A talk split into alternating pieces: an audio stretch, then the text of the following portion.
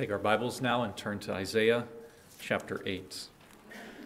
Isaiah chapter 8. So we've had a few weeks off from looking at Isaiah. We're going to continue now going through the book. And today we're going to be at verses 1 through 10 of chapter 8.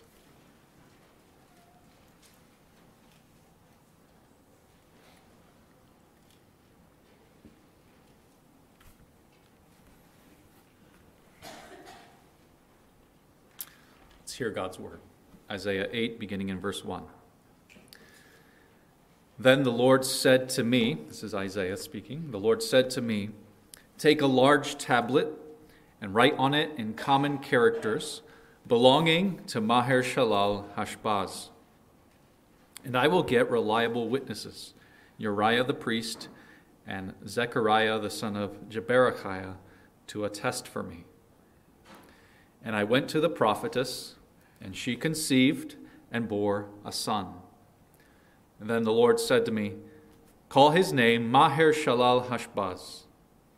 For before the boy knows how to cry, My father or my mother, the wealth of Damascus and the spoil of Samaria will be carried away before the king of Assyria.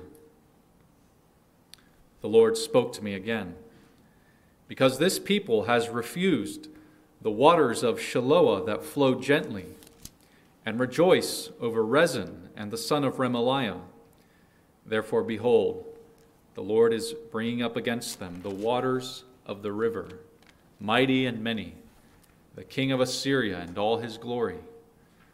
And it will rise over all its channels and go over all its banks, and it will sweep on into Judah. It will overflow and pass on, reaching even to the neck and its outspread wings will fill the breadth of your land, O Emmanuel. Be broken, you peoples, and be shattered. Give ear, all you far countries. Strap on your armor and be shattered. Strap on your armor and be shattered. Take counsel together, but it will come to nothing. Speak a word, but it will not stand. For God is with us. Amen. This is the word of our Lord. Let's pray and ask for his help.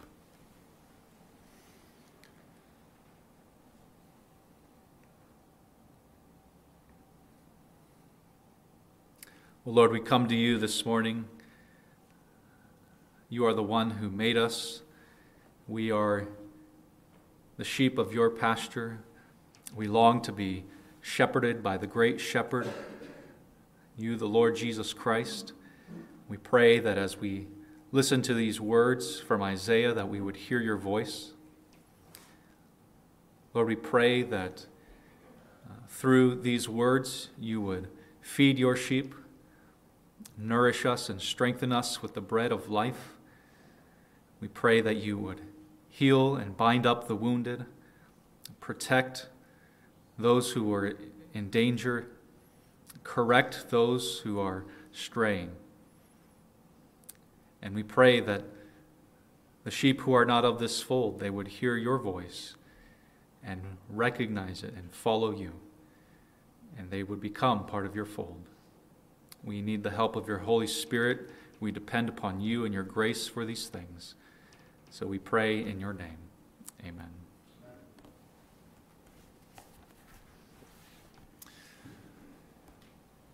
Are you a quiet person? Are you a quiet person? When you hear that question, you might think that I'm asking about how loudly you talk, but I'm not asking about the volume of your voice. Sometimes that's what we mean when we say someone is loud or quiet. I'm also not asking about how much you talk. Sometimes when people don't talk very much, you say that that person is a quiet person. But when I ask if you're a quiet person, what I mean is on the inside, internally. Is your heart, your spirit, a quiet spirit? And I don't really even mean that in the sense that you might also think that I'm asking maybe, are you an anxious person? I'm not asking, are you anxious or are you calm? Uh, related, maybe, but what I'm really asking is are you gentle? Are you gentle? Are you gentle in your spirit?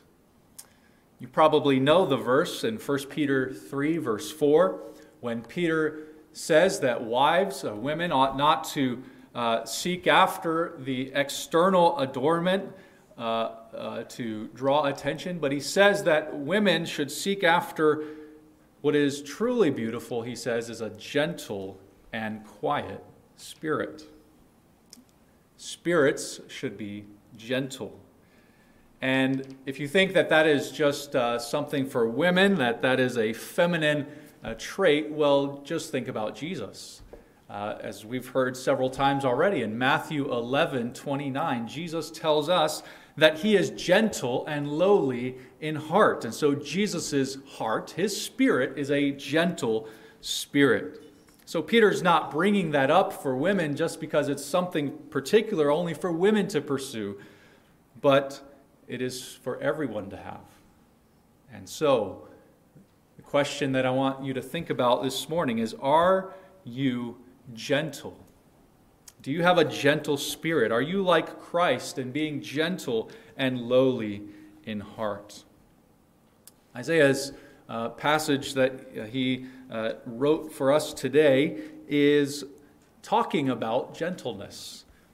And to talk about gentleness, he uses a metaphor, and it's the metaphor of rivers. I don't know what uh, your experience really of, of rivers is but there are quiet rivers and there are raging, loud rivers. I look at the Hudson River, at least around here. It doesn't seem to be a very raging river. It seems like a pretty calm river for the most part. But then maybe you might go to Niagara Falls and you look at the Niagara River at that part where it gets to the falls, and you can see there are great rapids. Uh, there's obviously the huge falls, and you can see them all, the rapids all turning there. And then further down, you go to this place called the whirlpool. Uh, the definition there of a raging river is if you get sucked into that whirlpool, you're not going to come back. It's a dangerous place. So there are quiet rivers, there are raging rivers. But uh, I've heard it said, I don't know how scientifically accurate it is, I've heard it said that it's really the quiet parts of the river where the current is strongest. It's not on the top where you see all the rapids and all the waves where the current is strong. I mean, there's some strength to it. But that deep underneath those calm waters are really the stronger currents. And that can be a image or a metaphor for the spirit, our spirit, for gentleness. That it's not the people who are loud and angry and who can push people around. Those aren't the strong people. But the strong people are actually the gentle ones.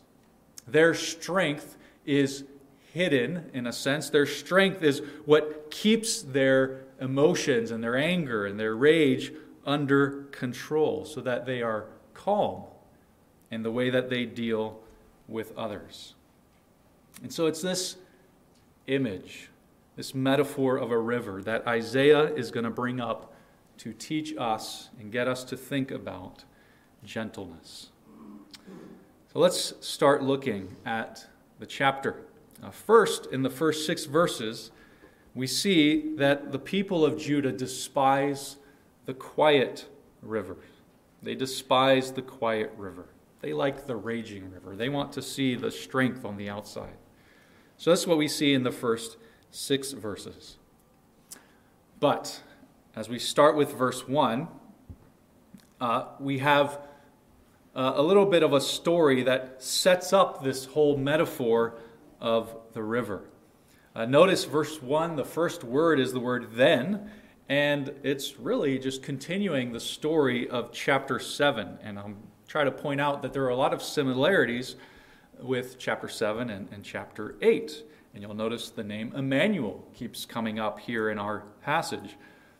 But in the first uh, four verses, before we get to God talking about the river, we have another prophecy of another mysterious birth of another baby boy.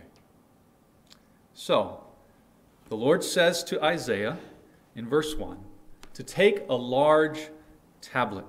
This is a, a writing tablet, maybe uh, out of stone.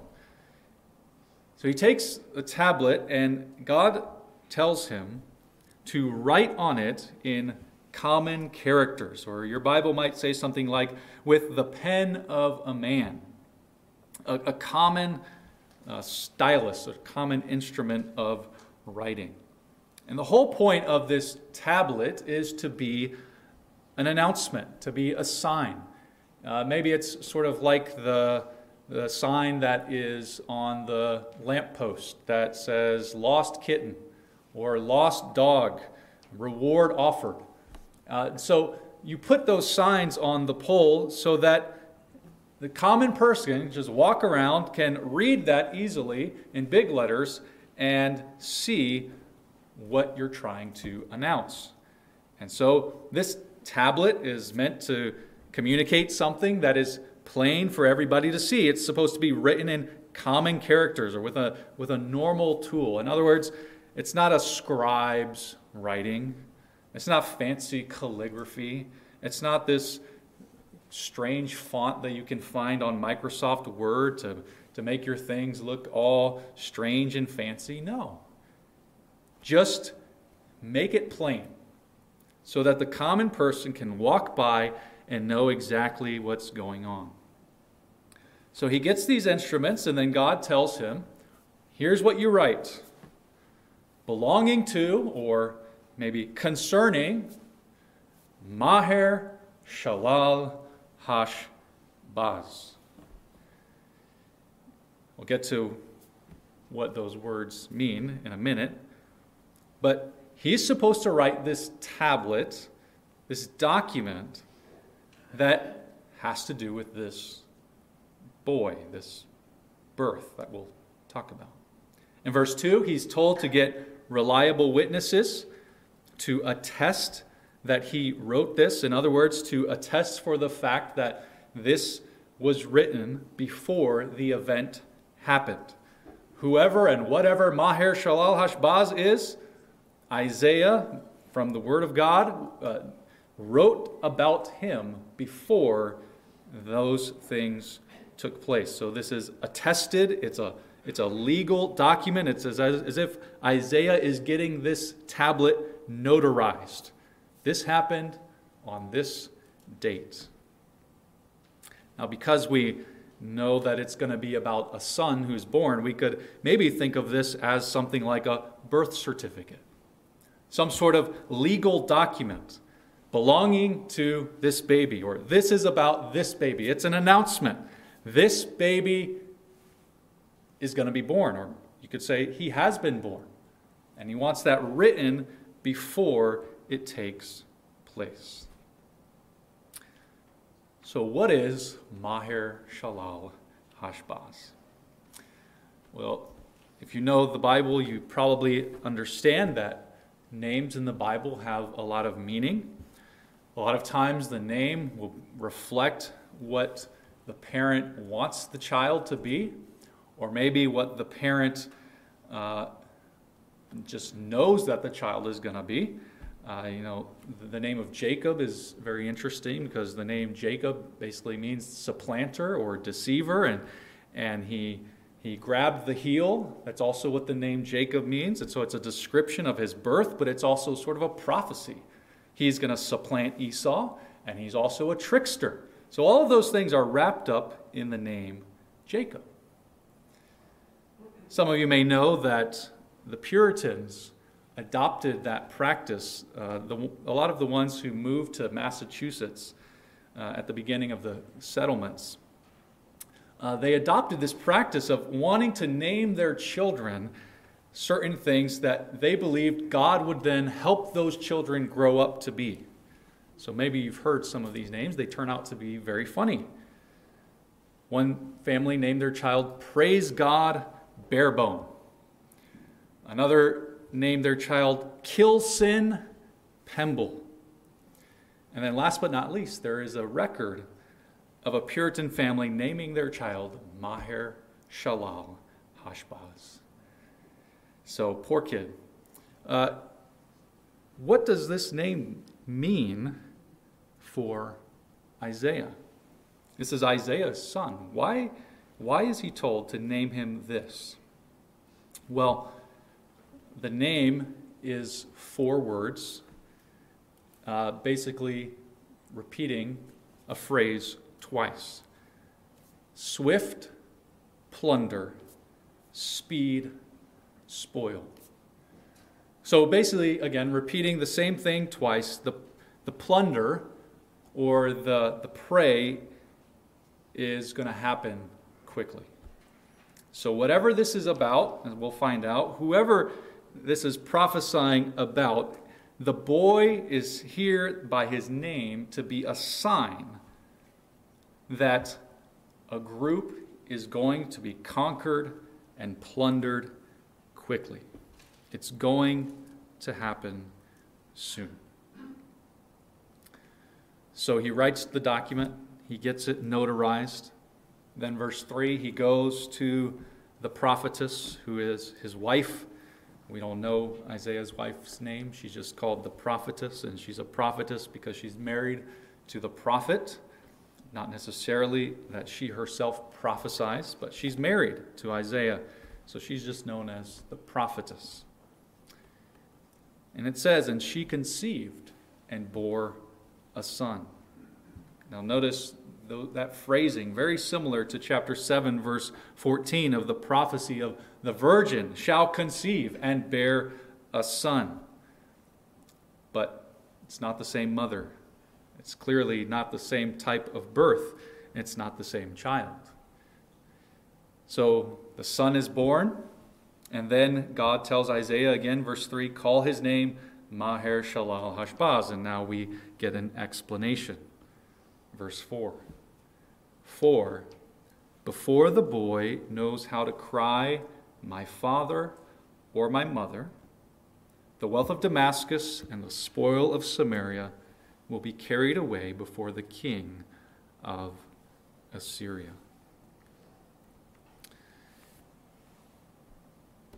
Notice again some similarities with chapter 7.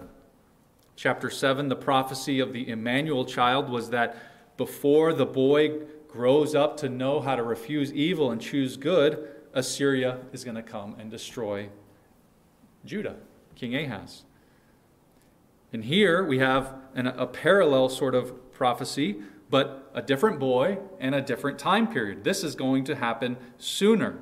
So the, the Emmanuel child is a faraway prophecy. This one is going to happen sooner. Before the boy knows how to cry, my father or my mother, the word avi, ami, dada, mama. When does a baby say dada or mama? Maybe around one year old. Before this baby turns one, the king of Assyria will come and conquer not Judah, but he will conquer Damascus and Samaria. And so this is what happened in 732 BC. Uh, so we don't know at, what point between writing the tablet and uh, the son being born, we don't know how much time went by. But uh, the, the son conceived and then born and then growing up to be able to say mommy or daddy, that would have happened in this space probably of about two years. And so by 732 BC, Assyria had come and conquered Damascus and conquered and defeated Samaria. And so this boy, in his existence, as he's walking around bearing that name, he is the sign that God's word was coming true. Now, that's the boy and his birth. And all of that is really the setup to the lesson. The lesson is in verses 5 and 6. The Lord spoke to me again, because this people has refused the waters of Shiloah that flow gently, and rejoice over Rezin and the son of Remaliah. We'll finish the verses and what's going to happen as a result, but, but the lesson here is the problem that the people have refused the gentle waters of Shiloah. Before we get into applying the lesson to us, we still have to do a little digging because now the question is well, what are the gentle waters of Shiloah? Jerusalem got its water source from a spring outside of the city. And just a, a spring would have a little stream, and this stream would be called the, the river or the water of Shiloah. And maybe you know the story in John 9 when Jesus tells a blind man to go and wash in the pool of Siloam. That's the same waters.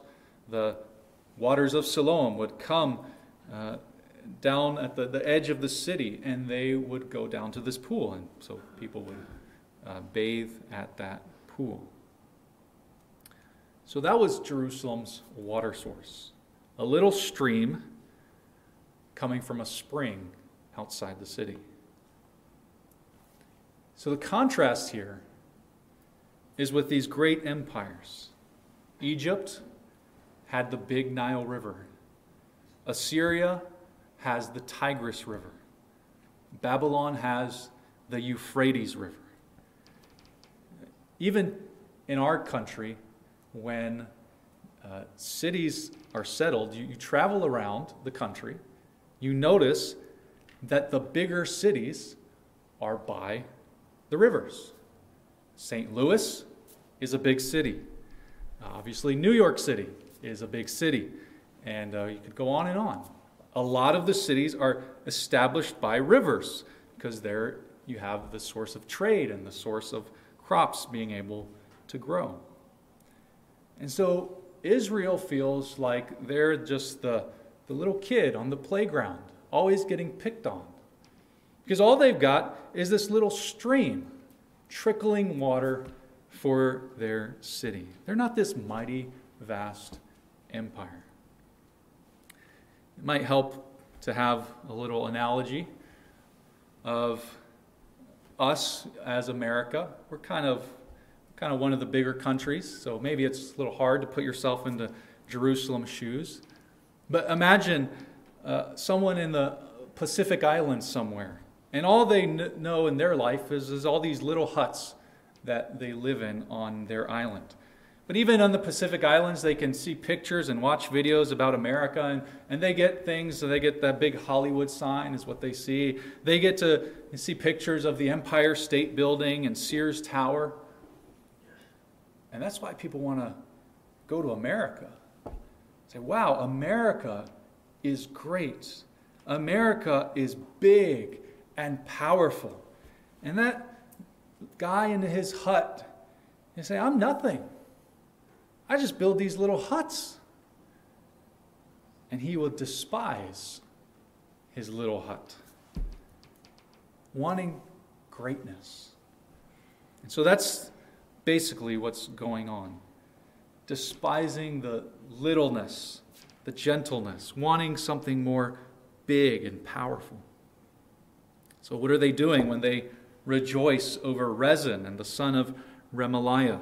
Well, I mentioned this in chapter 7, but there's this political alliance and battles that are happening during this time, and that's what this is all about. Remember that Assyria is the mighty empire.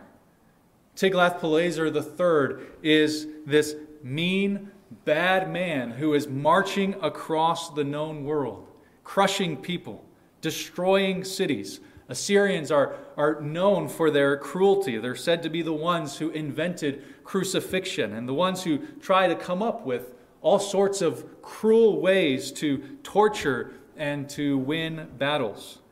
And so Tiglath-Pileser is scary.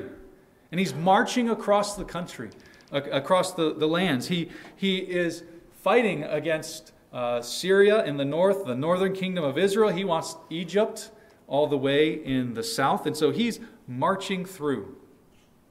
King Ahaz is scared. And so his tactic is to team up with Assyria. His decision is okay, I'm just going to pay this guy off. Hope he doesn't come and kill us. But in the north, the kingdom of Israel, who is uh, the son of Remaliah, and then Rezin, who is the king of Damascus in Syria, they decide to team up against Assyria. They want to fight against Assyria. And because Judah has allied itself with Assyria, now they're going to come to fight against Judah. So all of that was what chapter 7 was about. Now, here we have the fact that those two countries in the north, ready to come and attack King Ahaz in Jerusalem, but the big, bad, scary Assyria comes and uh, defeats them, defeats those two countries in the north, as verse 4 was prophesying was going to happen.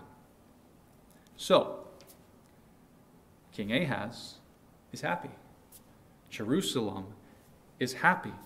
Rejoicing over Rezin and the son of Remaliah means they are rejoicing in the fact that the people who were going to come attack them have now been defeated. So, if you're all confused by that, let me give you another modern analogy. Imagine America is about to be invaded by China. China is coming and threatening to attack.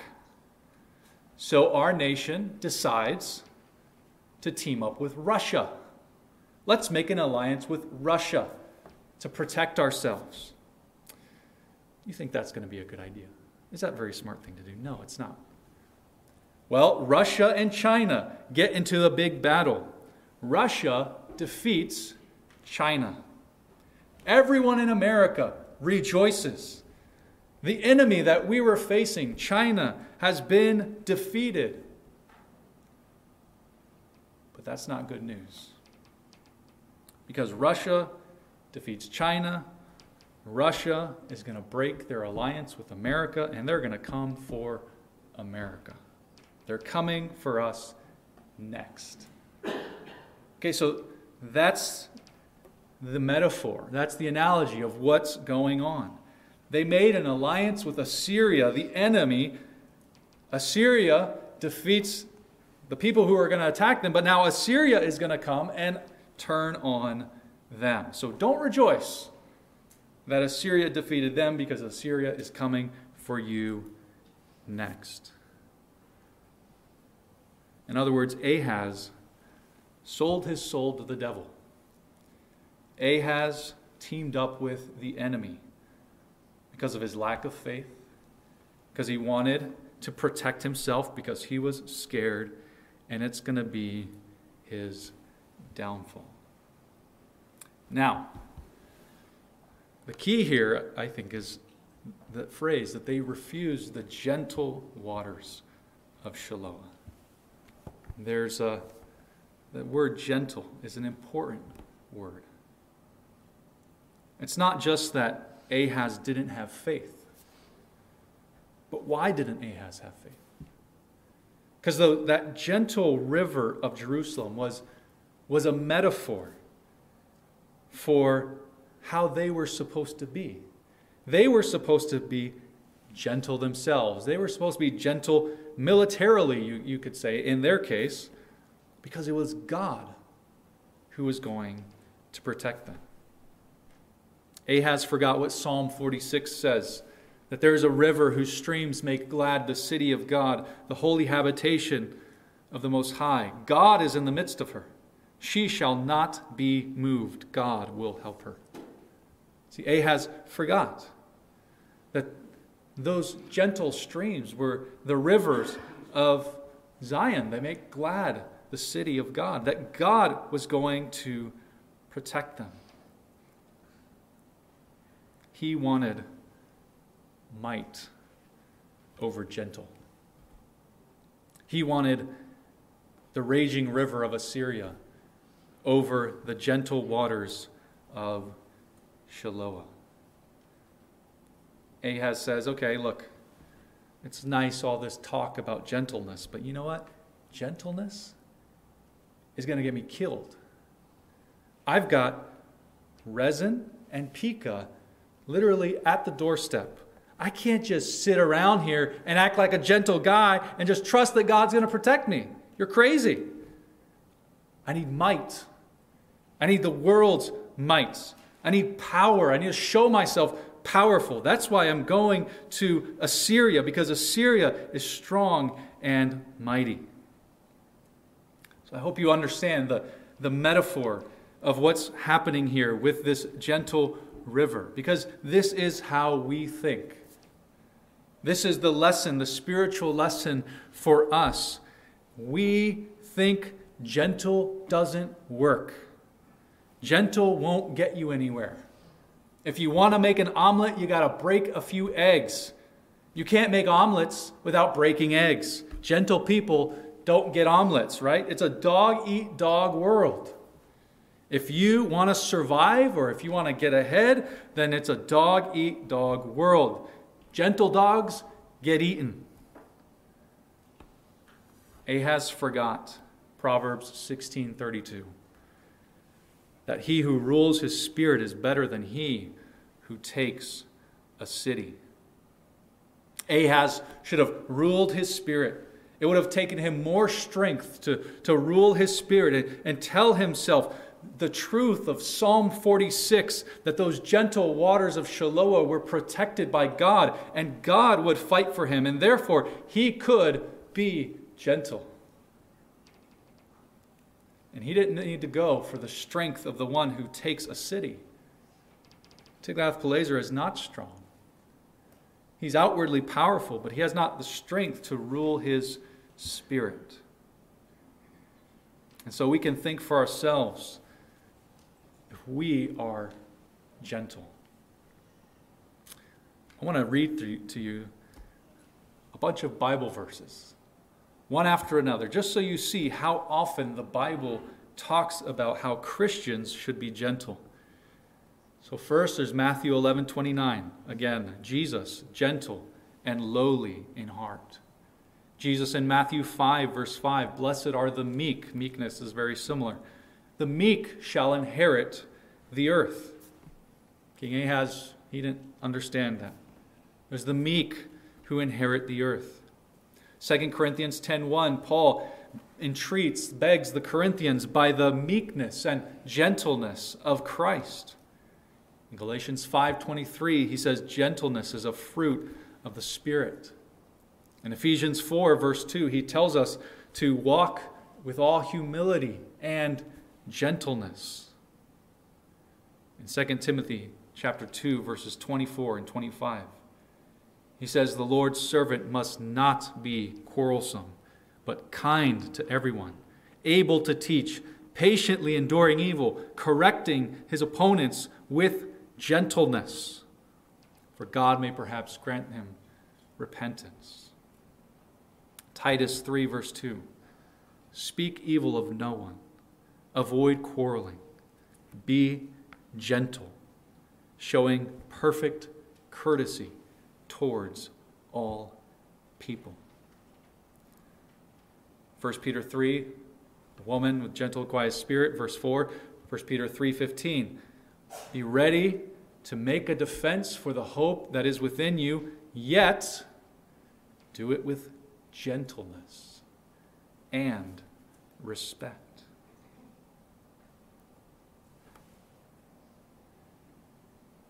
If you read what the New Testament says about gentleness. I bet that in your mind you could think of a situation where you would say, I know Christians are supposed to be gentle, but if they're really gentle, then, then this is what's going to happen. Now, how do you correct people? People are just going to walk all over you. People are just going to uh, do whatever they want. You got to stand up for the truth. You got to fight for the faith. You got to contend for the faith. And yet we see the Bible command us to do all these things. Contend for the faith, defend your faith, make a defense for the hope within you. Correct opponents. But how? With gentleness. not with the bravado, the outward power and strength that the world displays. And so, our problem with gentleness is the same problem, really, at the end of the day, that King Ahaz has. When you're not gentle, when we aren't gentle, why is it? Because we have a desire that we want fulfilled now. And being gentle isn't going to get that for me. That's what Ahaz thought. And so that's what you think. When, you're a parent and it's been a long day and you've corrected your children all day, and then your toddler grabs a china plate and drops it on the floor and the china just cracks and you just blow up because you have a desire and you say, Look, I, have tried the gentleness thing all day, but this time I need to let my child know that what they did is really wrong. And so, and so I think that blowing up at them is going to get me what I want. When you're at work and they bring in some new policy, you want to write this scathing email you want to tell them exactly what you think about DEI or whatever. Why do you, why do you want to write in such a scathing, angry way? Well, because you think in that moment, look, Christians have been gentle for decades. We've tried the gentleness thing. Look where it's gotten us in society. Look where it's gotten us in, in culture. It's time for Christians to stand up for themselves. And so your idea of standing up for yourself is your scathing email. So we have the same problem King Ahaz had. There is a, such a thing as righteous anger. The righteous anger is what Jesus, Jesus, the one who's gentle and lowly in heart, was the one who turned over tables. And so when Jesus was righteously angry, he was not out of control. He was not insulting people. Uh, he was perfectly in moderation of all of his emotions. Jesus was gentle. So here's what we can think about Are you gentle? Is this how you portray yourself? In your home, in relationships, in the world. Notice how many of those verses have to do with our witness to the world, showing courtesy to all people, correcting opponents, defending our hope. The witness of Christians in this world needs to be gentleness, not frustration, not mockery, not insulting people who disagree with us or disagree with our morality, but take your stand with gentleness. So, like Ahaz, or like Ahaz should have done, do not refuse the gentle waters of Shiloah. Well, the rest of the passage we won't take as much time on. But we see next destruction by the raging river.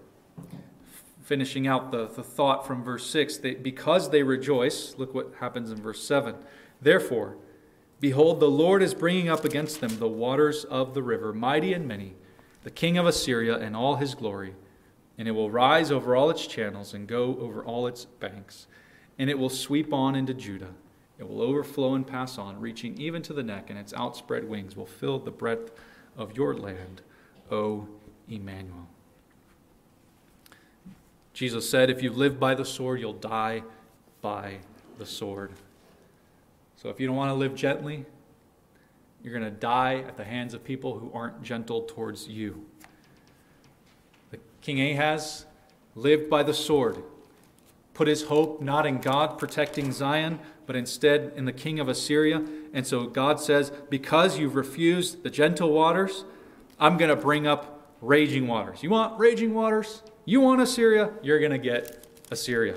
Assyria is going to come. And Assyria here is compared to a, a mighty river that overflows its banks. The Euphrates River would have the, the snow melting from the high mountains. Then, as the snow melted, it, it would once a year all flow down into the river, and the channels of the rivers would all overflow. And so, this was the image that Isaiah is giving the people. Just like this river overflows, this king of Assyria is going to go through every city, every nation, and he's going to come, he's going to attack, he's going to take over, he's going to overflow. And verse 8, he's going to sweep on into Judah. He's coming towards you, King Ahaz. And it says he will reach even to the neck and fill the land. Now, this is describing probably what we're going to read in chapter 37. Assyria does come eventually. Come, and they even come in to, to surround Jerusalem, but they don't conquer Jerusalem. This image of the water reaching up to the neck, well, that's uh, bad, but it's also good. It won't go over your head, it won't drown you. It'll just go up to your neck, and then it'll stop. And notice at the end of verse 8 that Isaiah brings up this name again. It will fill your land, O Emmanuel. Emmanuel. Maybe this is something like a prayer, as if he's saying, It'll fill the breadth of your land, and then he's crying out, Oh, Emmanuel. Like we would say something like, Oh Lord, have mercy. Not in taking his name in vain, but in a real way, calling out for Emmanuel to, to look upon his land. This is your land, Emmanuel. From that prayer, we, we learn that when Assyria comes, they're coming to the land that belongs to Emmanuel. That's why Assyria was only going to come up to the neck and not drown Jerusalem. Because this is Emmanuel's land. This is Zion, the city of God. And now we find out not only does the Lord of hosts protect Zion, but Emmanuel protects them. This baby who would be born hundreds of years later, prophesied about here in chapter 7, this baby is the one who, along with the Lord of hosts, protects the land. It is his land. We could say that God protects the land for the sake of Emmanuel, because he wants to give it to Emmanuel. God can't let Jerusalem and the kingdom of Judah be destroyed because he needs Bethlehem. He needs Bethlehem there because Emmanuel needs to be born in Bethlehem. God can't let Judah be destroyed because he needs Joseph. Joseph has to come and adopt Emmanuel into his family line. That Emmanuel might be of the house of David, the kingdom of Judah. God protects his people for the sake of Emmanuel. Well, then, in the last part, we have the destruction of the raging river, verses 9 and 10. He says, Be broken, you peoples, and be shattered. Give ear, all you far countries. Strap on your armor and be shattered. Strap on your armor and be shattered. Take counsel together, but it will come to nothing.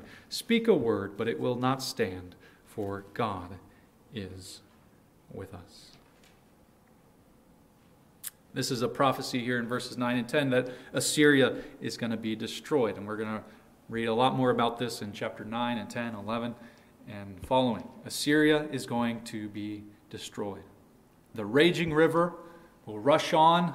It will seem to be overpowering the gentle waters of Shiloah, but the raging river will not overtake the gentle waters. He says in verse 9, be broken. Or maybe a better way to say this is, be evil.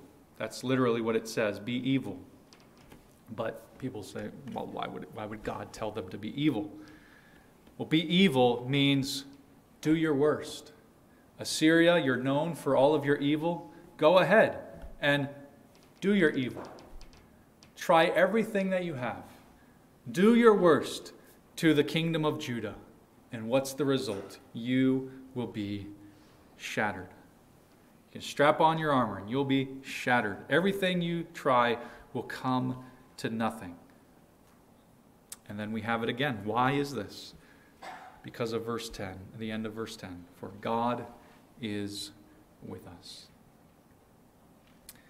I think you know, after listening to many Christmas sermons in your life, you know the Hebrew for God is with us. It's the word Emmanuel. Emmanuel in chapter 7, 14. Emmanuel here in verse 8. Emmanuel in verse 10. Why will Assyria come to nothing? Because of Emmanuel. And this child, to be born of the Virgin, would be a sign to everyone that God is with his people. God will preserve, defend his people. The ones who look weak, meek, gentle, not living by the sword, not fighting with the sword to conquer people in the name of Christ. Just weak things like coming to church, preaching words, standing in a pulpit. These weak things are what God does to bring about the kingdom of Emmanuel. I've thought before about why there are so many churches called Emmanuel. Emmanuel Baptist is a pretty common name. You don't have a lot of Messiah Baptist Church. You don't, I've never heard of any Great High Priest Baptist Church. I don't know any Jesus Christ Baptist Church. So why Emmanuel Baptist? Well, maybe they just like the way it sounds. Maybe it just sounds good to people. But it's pretty profound. It's pretty symbolic, isn't it? To name your church Emmanuel Baptist Church. You put a sign by the side of the road God is with us, this church. And as people drive by, they might laugh. They might feel sorry. Look at those sorry, sad people. They could be working right. They could be getting ahead in the world, making more money. They could be at the lake having fun. They could be driving down to the city. They could be going to the sports games. And there they are, pepping themselves up with this religious, silly talk. And we say, no. God is with us. Vanity Fair will pass away. The attacks and persecutions of the world, the mockery and the scorn, it will all come to nothing. They will be shattered.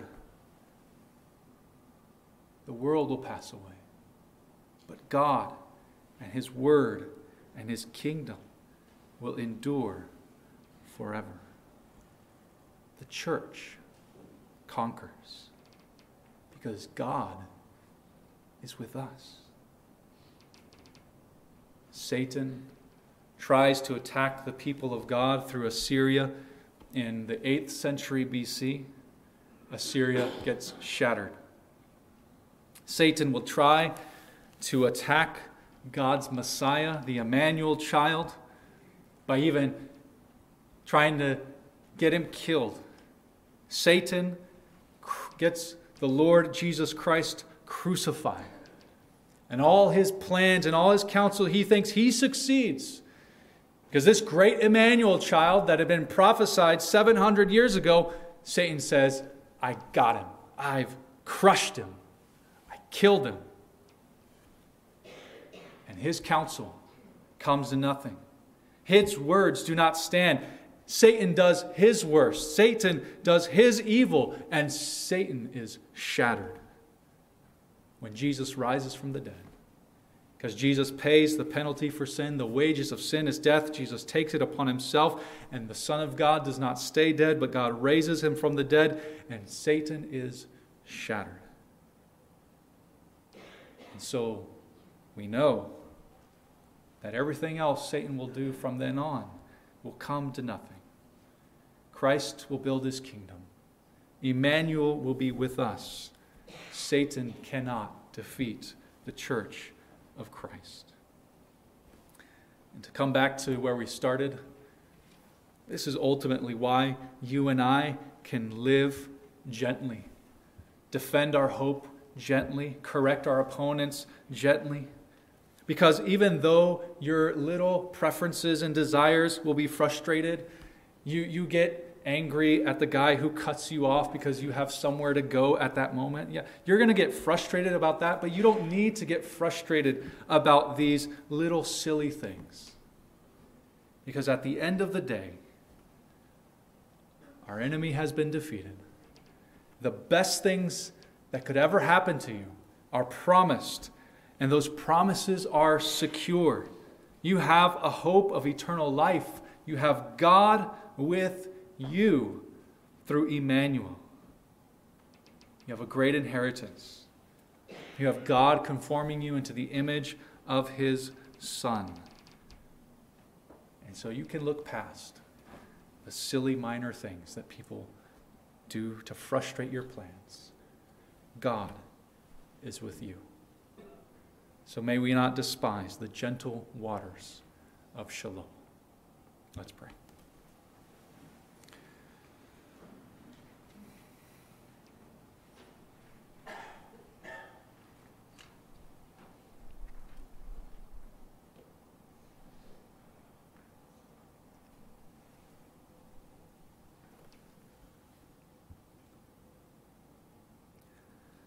Our God, we thank you that you, the Lord of hosts, are with us. We thank you that by your grace and Holy Spirit, we have been born in Zion, that you defend us and help us. Oh Lord, we pray that you would increase our faith to always believe in Emmanuel, God with us.